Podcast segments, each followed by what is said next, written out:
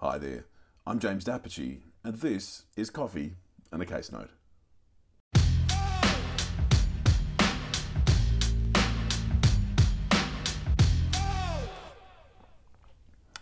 Team, today we are going to talk about a company. And it's a company that was incorporated in the 1970s by mum and dad. And mum and dad kicked off as its shareholders. Now, uh, mum and dad had two sons, and as time passed, uh, son one and son two became directors of the company. They also became shareholders. Now, what the company did was it owned some property uh, on its own account, and it also owned some property as trustee of the family trust of the family. Now, it comes to about 10 years ago, uh, mum retires as director, and uh, from that time, we just have son one and son two as directors. And then come 2018, son two retires as director, although remains shareholder, and we just have son one as the sole director of the company. Now, let me tell you a couple of things about the shares in the company. As at 2018, um, there are Class A shares, and those Class A shares allow the shareholders of those shares to vote at meetings, right? To exert some control about the way the company goes. It's not merely an ownership stake, it's a voting right. Time passes. In 2019, mum dies. Uh, son 1 and son 2 can't agree on how the estate should be administered, and so the court appoints an administrator to mum's estate. The administrator does what you and I might think of as an executor's task. So calls in all the assets of the deceased estate, distributes them out, and we actually have a copy of Mum's will, so it's not administered as an intestate estate.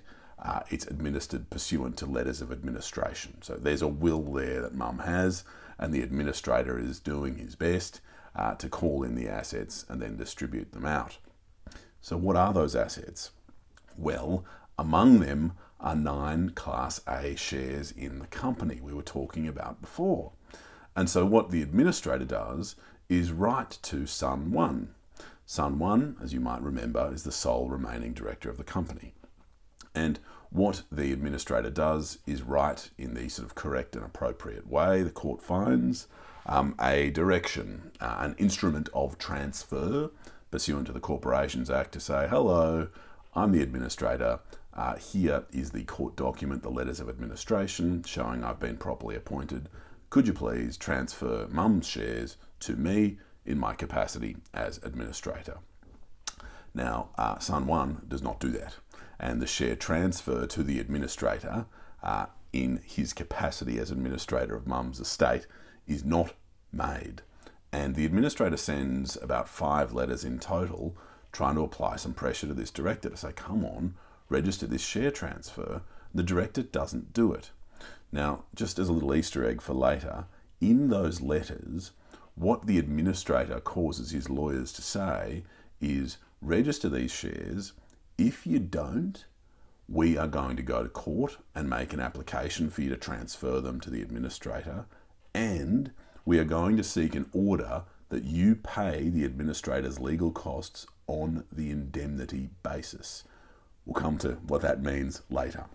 So, in essence, we've got these scary letters from the administrator saying, come on then, transfer these shares and the director doesn't do it. Time passes, and the uh, who am I talking about? I'm talking about the son, the first son, the director. What he also does is cause some additional shares to be issued in the company and allotted to himself, and he causes a transfer to be made of mum's nine shares to himself. So takes mum shares, uh, and he uh, issues and allots to himself some additional shares as well. Well, shortly after this, the administrator commences legal proceedings, and the reason uh, he does is to seek, broadly speaking, two sorts of relief.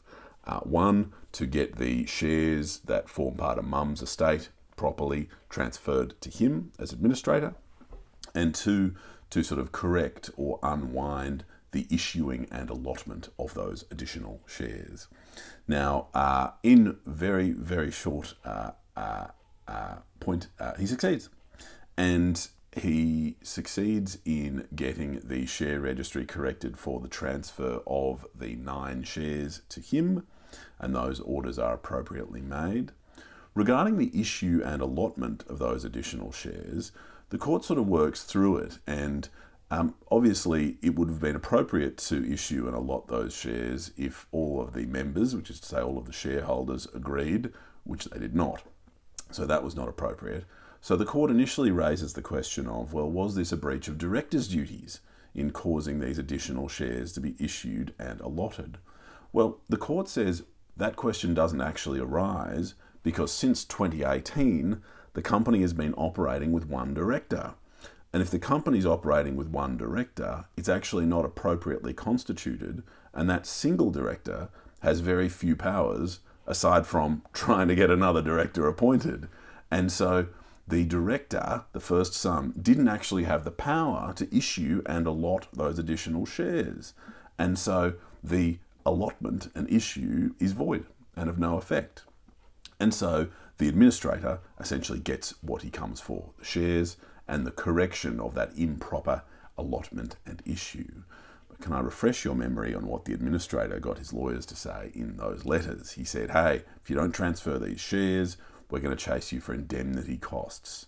Now, an order for indemnity costs is an order where the person who is the subject of the costs order has to indemnify the beneficiary of the cost order for the legal fees they've spent, right? And indemnity costs is a higher standard than ordinary costs. And so there's a degree of rarity in the making of an indemnity costs order.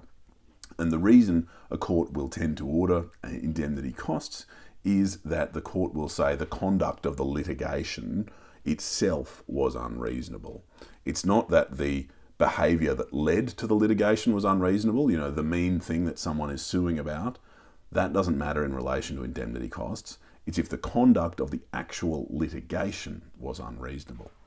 Now, um, the court had a look at the conduct of uh, son one who tried to seize control of the company by allotting these additional shares and taking control of mum's shares, uh, and said, well, that is conduct from before the litigation commenced. Uh, and so, broadly speaking, there's a hint that it will not be relevant to an indemnity costs order. But the court then dives into it a little deeper. The court notes that the administrator warned about the indemnity costs order uh, the court notes that the defence that Son 1 put on had no prospects and was hopeless. And the court says, well, there's no reason why the administrator's legal costs should be visited on mum's estate. And so, uh, in an interesting and engaging for us um, move, the court orders that indeed Son 1 does have to pay the administrator's costs on the indemnity basis. So I hope that adventure uh, in relation to the transfer of some shares, uh, the issue and allotment of some additional shares, and an indemnity costs order was of value to you. And I'll look forward to chatting again soon over another coffee and in respect of another case note. Cheers.